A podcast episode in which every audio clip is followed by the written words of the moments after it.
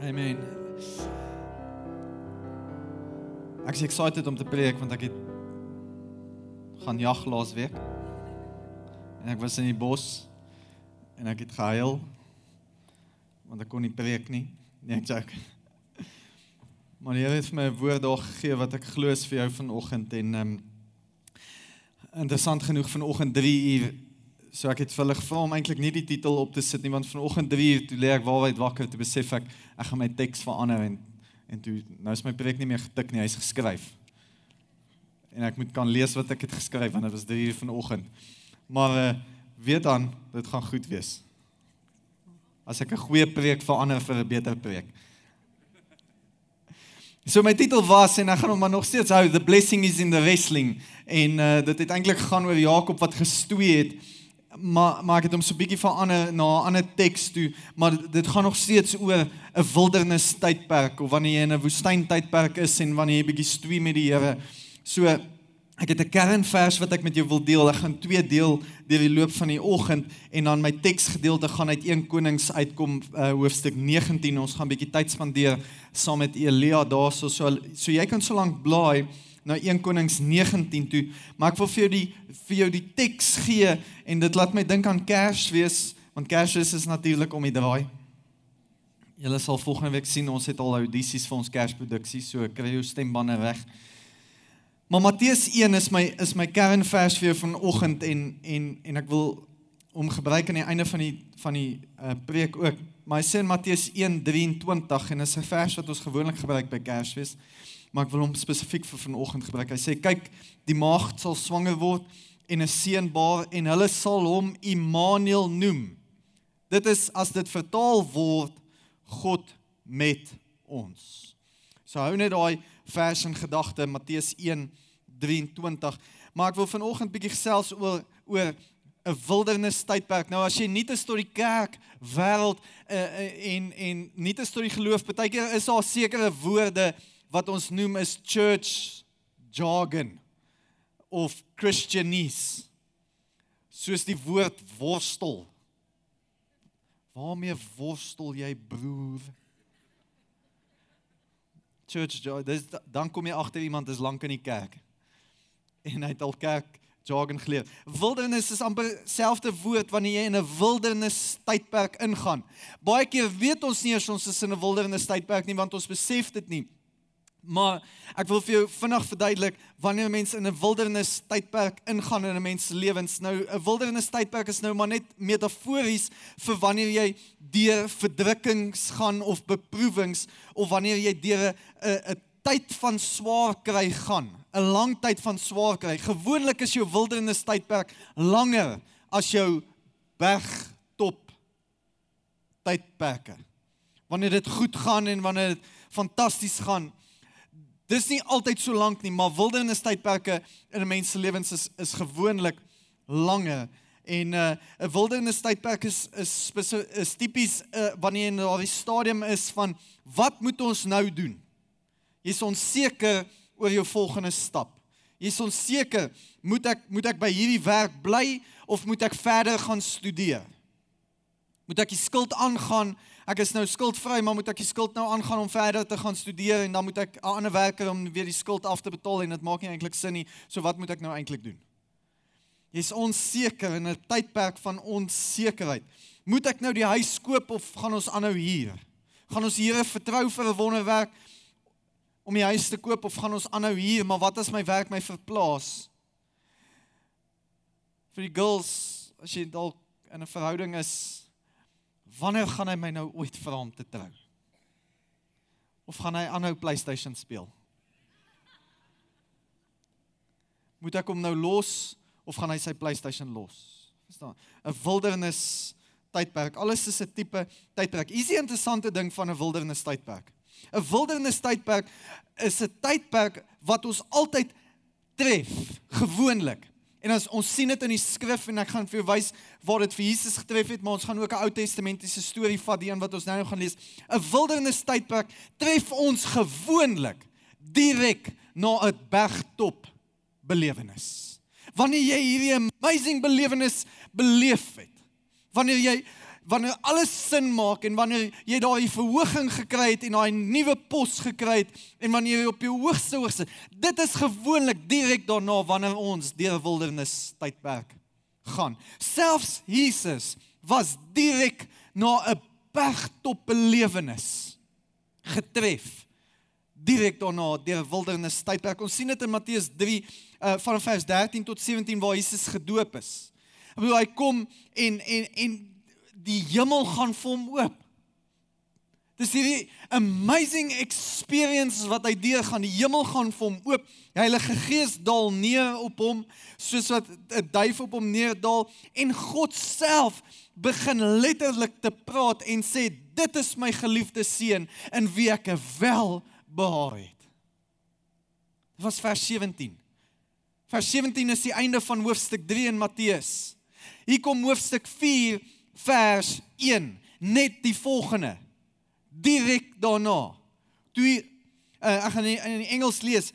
Then Jesus was led by the Spirit into the wilderness to be tempted by the devil.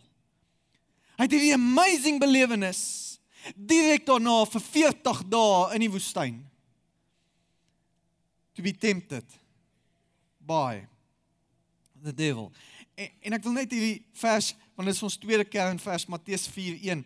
Then Jesus was led by the Spirit. Maak net 'n nota daarvan. Ek bedoel dit gebeur met Jesus. Ek ek sien dit keer op keer. Mense wat hierso hulle hande opsteek, die Here aanneem. Amazing belewenis. Maandag bel hy my. Ek is geretrench amazing bergtop belewenis volgende dag in 'n wildernis seisoen. So goeie belewenis gehad, so so gedink alles is fantasties by die huis. Toe kom jy agter alles is nie fantasties by die huis nie. Ons ons het dit gesien nou op die kamp met 'n ouetjie, hy's 'n youth pastor van 'n Methodist church. Hierdie ouetjie, die die Here gryp hom aan op die op die youth kamp en en en hy's die youth pastor van die Methodist kerk. Onthou hulle doop nie kinders nie, hulle besprinkel kinders. Hy doop al sy tieners in die see. Amazing belewenis. Hy kom in Bloemfontein aan. Toe hulle die hoof van die Methodist kerk geroep om hom onder sensuur te plaas. En hy's besig om te in 'n stryd vir sy werk te stry oor dat hy skriftuurlik die Here gevolg het. Hier is die eerste gedagte wat ek by jou wil los as jy notas maak. As jy nie notas maak nie, moenie worry nie. Ek judge jou net van die binnekant af. Al lyk dit nie so. eerste gedagte, eerste beginsel wat ek by jou los is die volgende. sien jou grootste behoefte. Jou grootste behoefte word 'n geskenk wanneer dit jou dryf om van God afhanklik te wees. Ek wonder of ek in Engels gaan kan sê, your deepest need becomes a gift when it drives you to depend on God. Jou grootste behoefte word 'n geskenk wanneer dit jou dryf om van God afhanklik te wees. En ek gaan vir jou wys in die storie in die hand van 1 Konings 19 as jy saam met my wil lees Elia ons sien dit Elia het hierdie beginsel baie vinnig geleer. Ek bedoel die Here het vir Elia grootliks gebruik. Hy het amazing goed gedoen. En ons sien dit in in in in 1 Konings 18 ons sien dit in 1 Konings 19 ek bedoel in in die begin net vir jou konteks te gee koning Agab hy hy hy hy het al sy profete doodgemaak. Koning Agab wou vir Elia doodmaak, maar hy kon hom weerstaan in soveel maniere. Hy het die Baal profete doodgemaak op op op die berg, op die bergtop van Karmel en en toe toe hierdie koning Agab nie meer kan nie.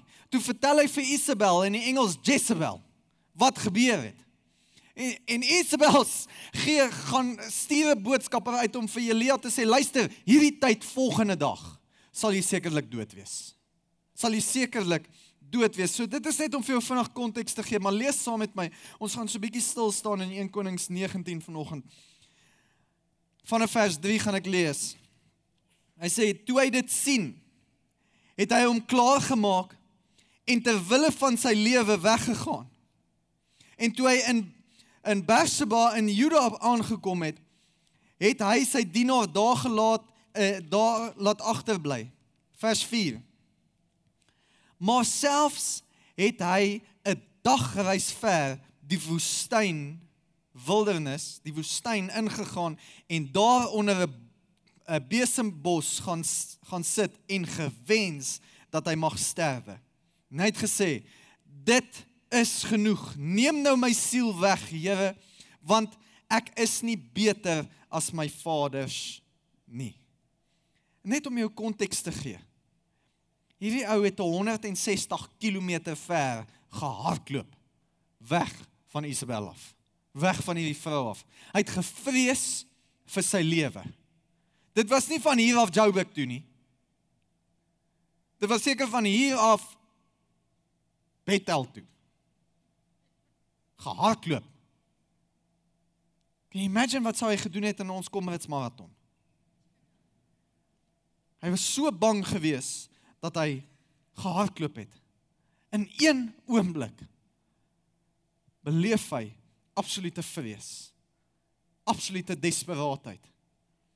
Hy's depressief. Ek bedoel hoe baie keer gebeur dit nie met my en jou nie. Maar net in een oomblik kan jy nie meer jou tieners hanteer nie, jy gaan sit en huil ernstig. Wat dit vir jou voel, jy maak finansiële vooruitgang. Jy kom nou skuldvry en dan breek jou kar. Of jou kind kry 'n tik-tak in sy neus op. Moet jy hom hospitaal toe jaag. Jy kry hom nie uit met 'n tweezer nie. Of jou kind word siek en is hospitaalkoste en is dokterskoste.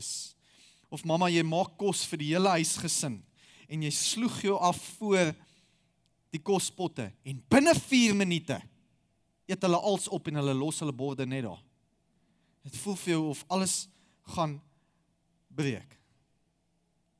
Ek bedoel ons kan baie hanteer. Ons kan baie in hierdie lewe hanteer. Maar dalk net en dis baie keer net een klein dingetjie wat die kameel se rug breek. Ek bedoel as jy kyk na Elia, Elia en hy weerstaan die koning van Agab.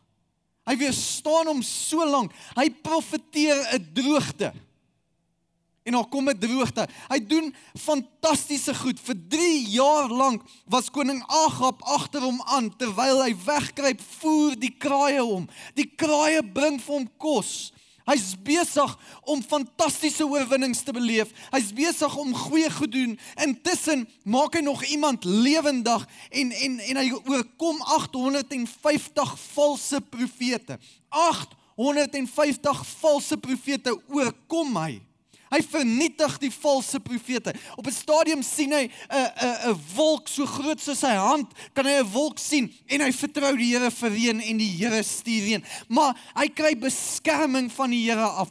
Hy word kry voorsiening van die Here af. Hy maak een verkeerde vrou kwaad en alles val plat.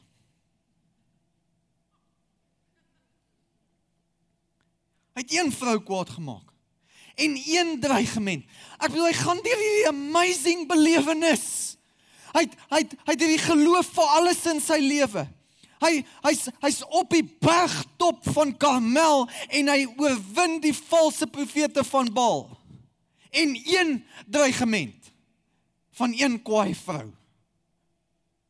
Val sal val val alles plat in sy lewe en val alles uitmekaar uit. Ons kan dit sien in die skrif waar Elia lyk sommer moeg. En hy is moeg. Vers 5 en 6 sê daarop gaan lê hy en raak onder 'n besembos aan die slaap. So jy kan sien hierdie ou is moeg. Hy sê vir die Here in die vorige vers, dit is genoeg Here, ek kan nie meer nie.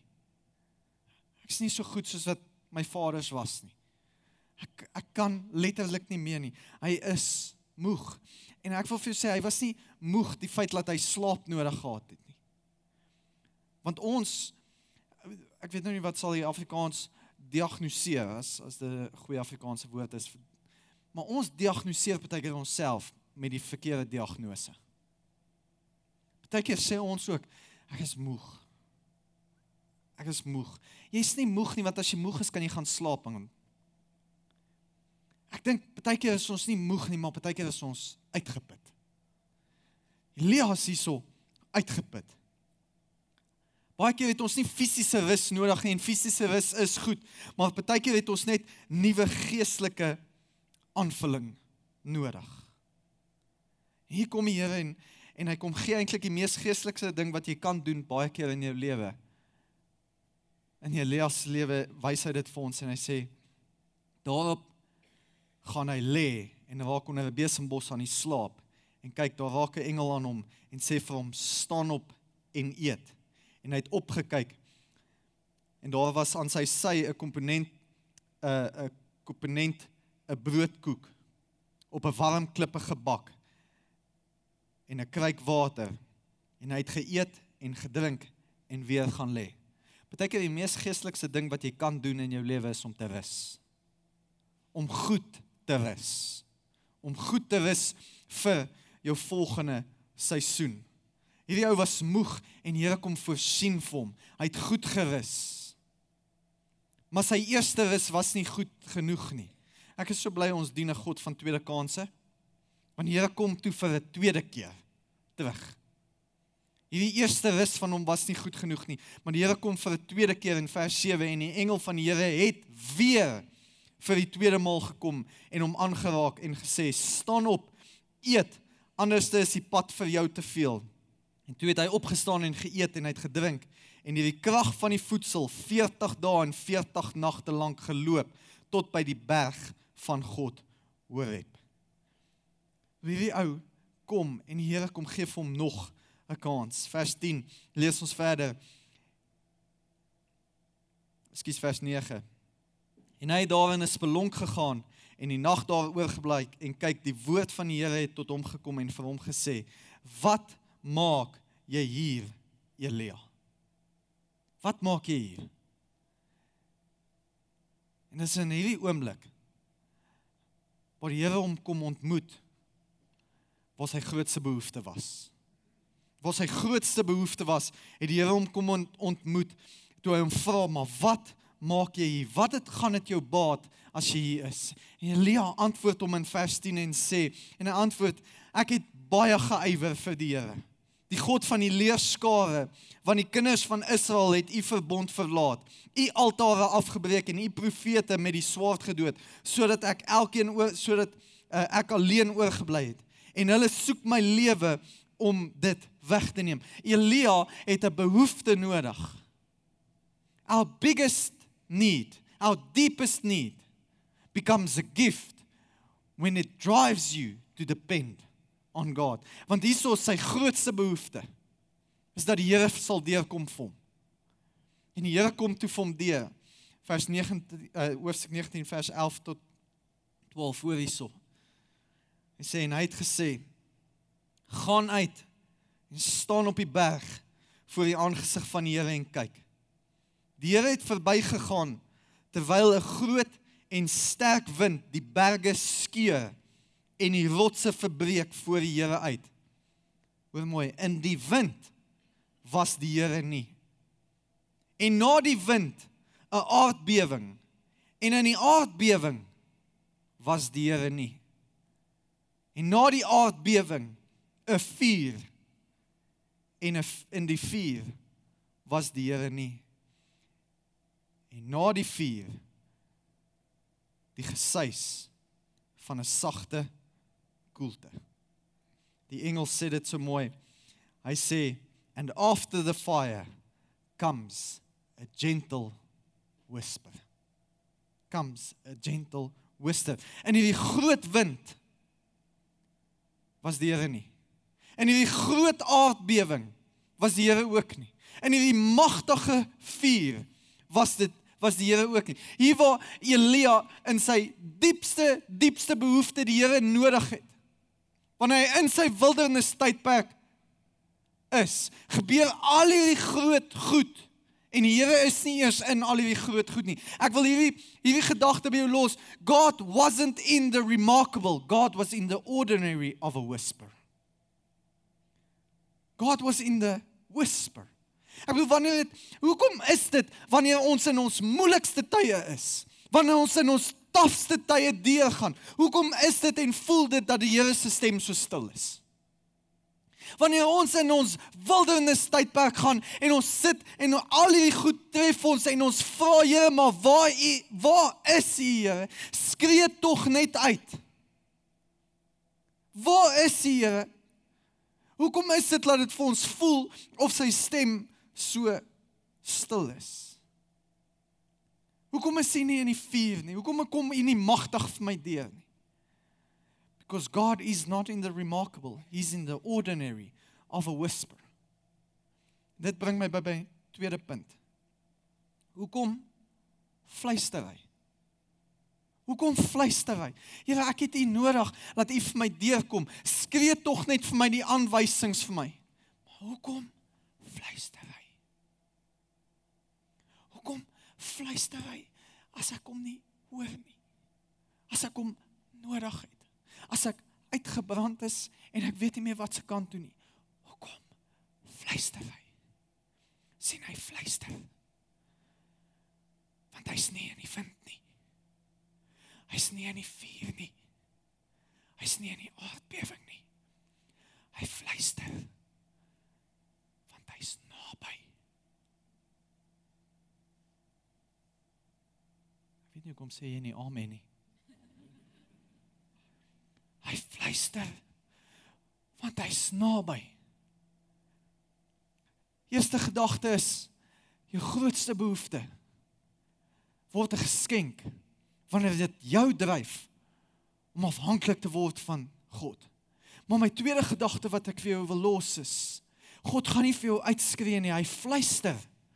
Want God is naby.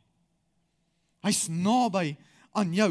Dis die duiwel wat uitskree en leuns uitgil oor jou lewe. Maar dit is die Here wat die waarheid fluister, want hy's naby aan jou.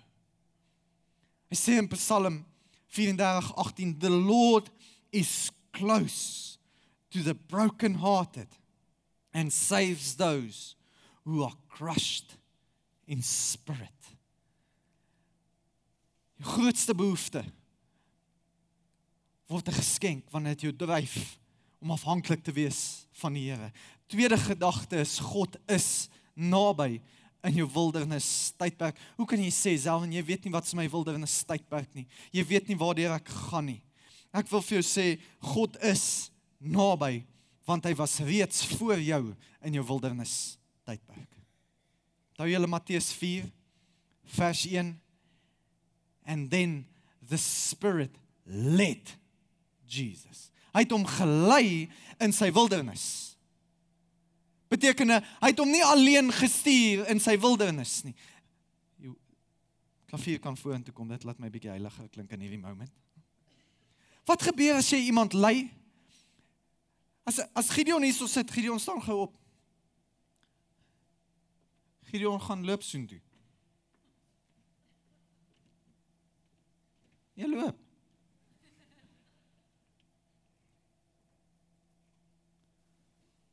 Hoekom stop jy?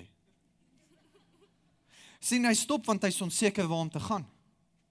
Hy's onseker wat hy moet doen, maar Gideon as jy nou terugkom. Vinniger.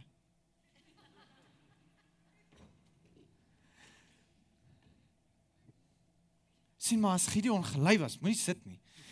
As Gideon gelei was. Ek bedoel ek lei vir Gideon. Kom kom, ek weet dit is moeilik. Ek weet dis goed wat jy moet oorkom. Pas op die gitaar, klim oor die gitaar. Kom hierso af. Ons is besig om uit ons wildernis tydperk. Hierdie berg wat jy gegaan het. Luister. Dankie gee vir Gideon 'n lekker hande klap. Luister. Maak nie saak hoe moeilik jou wildernis is nie. Maak nie saak hoe taaf dit is nie. Ek wil vir jou sê God was reeds daar gewees want as dit is vir my so encouraging om te weet toe Jesus in sy 40 dae wildernis tydperk ingegaan het het die Here hom gelei en die Here het voor hom uitgegaan deur middel van sy Heilige Gees. En die Here was reeds daar en omdat hy reeds daar was weet ek ek kan deur enige wildernis tydperk gaan. Ek was in hierdie moment my wildernis tydperk was hierdie afgelope 4 weke. Jy mag dalk nie geweet het nie, maar my grootste struggle het begin na die openingsdiens van hierdie gebou. Want dit was amazing. Dit was fantastic. Maandagoggend staan ek op met klierkoors. Ek voel verpletterd. En ek weet ek moet nog 4 keer preek en twee troues doen, die arme koppels. En ek stoei met die Here. Om te sê ek is so so moeg. Ek preek al 12 weke in 'n ry, Here. Ek wil nie nog 'n preek preek nie, ek gaan opgooi. Eventueel gaan sien ek iemand want my klierkoors het toe verander in bronkietis en vir 4 weke is ek siek en jy's depressed as jy siek is. Jou keel brand. Ek huil voor my Bybel want ek weet nie wat om te sê vir 'n koppel wat ek moet trou nie. Ek gaan sien my kopdokter en hy sê self en jy is nie fisies moeg nie. Jou geestelike lewe is eintlik aan 'n haai. Jy is emosioneel uitgebrand. Jy's deur 2 maande van hel. Gaan net bos toe. Ek haat die bos. Van 'n 5-ster hotel gaan bly, hoekom moet ek bos toe gaan? Gaan stap in die bos, gaan skiet 'n bok. OK, dit sal ek doen. Sy bok gaan skiet. Enigste rede hoekom ek 'n bok geskiet het, van al was die katte nie. In elk geval. Is in hierdie moment. Eerste dag. My skoonpa gee vir my 'n stupid horlosie. Dis nie 'n grand horlosie maar hy gee vir jou 2. Eerste oggend in die bos loop ek en die PH wat my swaar is. Kom by die kamp weer. 12002 geen bok nie. Ons gaan die middagsessie uit. 14002. Nadat ek 150 meter gekruip het. Enigste bok. Toe sakkie son kon ek hom nie meer sien nie. Ek sê vir Willem, bly jy hier. Ek gaan nou alleen bos toe. Gee my nie geweer. Ek gaan alleen bos toe. Want ek en die Here gaan nou 'n bietjie fight. Stap. Vat nie 'n groot geweer, verkeerdste geweer, lekker geweer. 243, maar 'n vlakte geweer. Dis nie 'n bosveld geweer nie. En ek loop en ek beklei met die Here. Sê, jy weet nie hoe moeg ek nie. My arme koppel, ek kon nie eens vir hulle preek nie. My preek was letterlik 12 minute lank op 'n troue. Die mense was bly maar Hier kom 'n bok. Daar gaan 'n bok. Dis 'n groot bok. Rooi bok, maar groot. Hy's so 100 110 meter ver in die bosveld. En dis bome en takke en ek weet as ek nou die ding van hierdie geweer is, jy moenie 'n takkie tref nie. Want hy het soveel spoed, hy ricochet. Hy gaan nie deur 'n tak nie, hy ricochet. Ek kry my op 'n boom, ek's in 'n boom. Mooi bladskoot in my versier. Ek weet dis een of twee takkies, maar ek gaan nou maar die kans vat want ek het nou al oor die 20000 twee verniet gestap. As ek kom nou maar kwes dan sal ek bloedspoor volg. Nou een ding wat jy moet weet, ek probeer 'n bok nie raak skiet nie, ek probeer 'n bok dood skiet. Vir Biltong. Want ek en die guts en die glory doen nie goed nie alhoewel ek homself moet slag. Maar ek is nie daai tipe ou wat nou gaan en moet ek sy keel afsny en laat hy uitbloei. Ek kan dit nie doen nie. Dis hoekom Willem altyd daar saam met my is. Ek trek die sneller. Ek bok geskiet. Dan gaan ek terug. Maar nou is ek alleen. Nou weet ek hierdie bok moet val.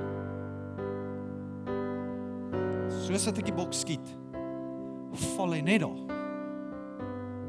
Net daar. Nou weet ek, daar's gewoonlik met 'n bladskoot gewoonlik is daar adrenalien wat skop en hy spring op en dan val hy weer. Hierdie bok val net daar. Haal ek maar my mes uit. En ek begin te hardloop. En toe ek hierdie bok sien, toe besef ek daar was meer takke as wat ek gedink het. Toe skiet ek sy rug af. Nou sit ek 'n bok wat vir my lê en kyk. wat 100% oukei okay is en sy ingewande is oukei. Okay. Ja, nou moet ek nog hierdeur ook gaan. Hoe is dit moontlik, Here? Here, kan ek nie ek weet ek bid baie keer vir genesing, maar kan ek bid dat hierdie ding vrek voordat ek sy keel afsny? Ek hoor nie die Here nie. Beleef nie die Here nie. En ek is toe maar Rambo. Hardloop op die bok af. Dink aan niks nie. Sny sy keel af. Vrek die bok ek bars in trane uit. Here, hoekom moes ek hierdeur gaan? En daar kom Here in daai moment en ek begin te huil en ek sê Here, wat moes ek hieruit leer? Hy sê selwen in jou wildernis tydperk wil ek jou nie verklein nie. Ek wil jou nie kleiner, maar I don't want to shrink you. I want to enlarge you. Ek wil jou kapasiteit kom vergroot. Jy het groter dinge wat op pad is en jy kan meer dinge hanteer as wat jy ooit gedink het jy kan hanteer. Ek is die heeltyd met jou. Ek is die heeltyd saam met jou. Ek is naby. Jy gaan my nie hoor skree nie because I whisper. Why do I whisper? Because I'm close. Hoekom kan jy deur hierdie moeilike tydperk gaan? Want ek was reeds deur hierdie moeilike tydperk en ek wil vir jou sê, die wildernis tydperk wat jy deurgaan is 'n genade tydperk eintlik want die Here wil eintlik vir jou kom sê ek het vir jou meer in stoor. En hierdie 40 dae, hierdie 10 dae Hierdie 2 weke wat jy deurgaan is 'n tydperk waar ek jou nie wil kom kleiner maak in jou menswees nie, maar ek wil kom vir jou wys. Ek wil jou kom vergroot in jou kapasiteit, laat jy weet jy kan meer dinge hanteer. Jy dink jy gaan nie deur dit kan gaan nie, maar ek wil vir jou sê, I'm leading you through it because I already went through it and you can do it. Luister, moenie jou wildernis tydperk afmaak as iets nik as iets niks nie. Dis 'n tydperk wat mense moet deurgaan om jou te vergroot, om jou kapasiteit groter te maak, want die Here het vir jou meer in store kerk en dalk sit jy in 'n wildernis tydperk en ek wil vir jou sê, daar's dinge wat jy gaan oorkom. Nou. Wat wanneer jy volgende seisoen in jou lewe, gaan jy instap en iets gaan jou tref en jy gaan net so maak. Dis niks nie. Ek was daardeur. Want die Here van die leerskare het my kapasiteit kom vergroot. Hy het my deur 'n seisoen gevat en wat die duiwel gedink het gaan my onderkry, het die Here gebruik en omgedraai en gesê gaan jou kapasiteit daardeur vergroot sodat jy groter dinge kan hanteer wat op jou Kom fluister hy. Hy's naby. En dis die waarheid wat jy moet weet. Hy was reeds deur jou wildernis. Jy's nie alleen nie. Jy's nie alleen nie. Want hy's reeds daar en hy's met jou. Hoekom is hy met jou? Matteus 1:23. Hulle sal hom noem Immanuel wat vertaal word God is met ons. Hy's in hierdie seisoen saam met jou. En hy wil jou kapasiteit kom vergroot vir die groter dinge wat op pad is.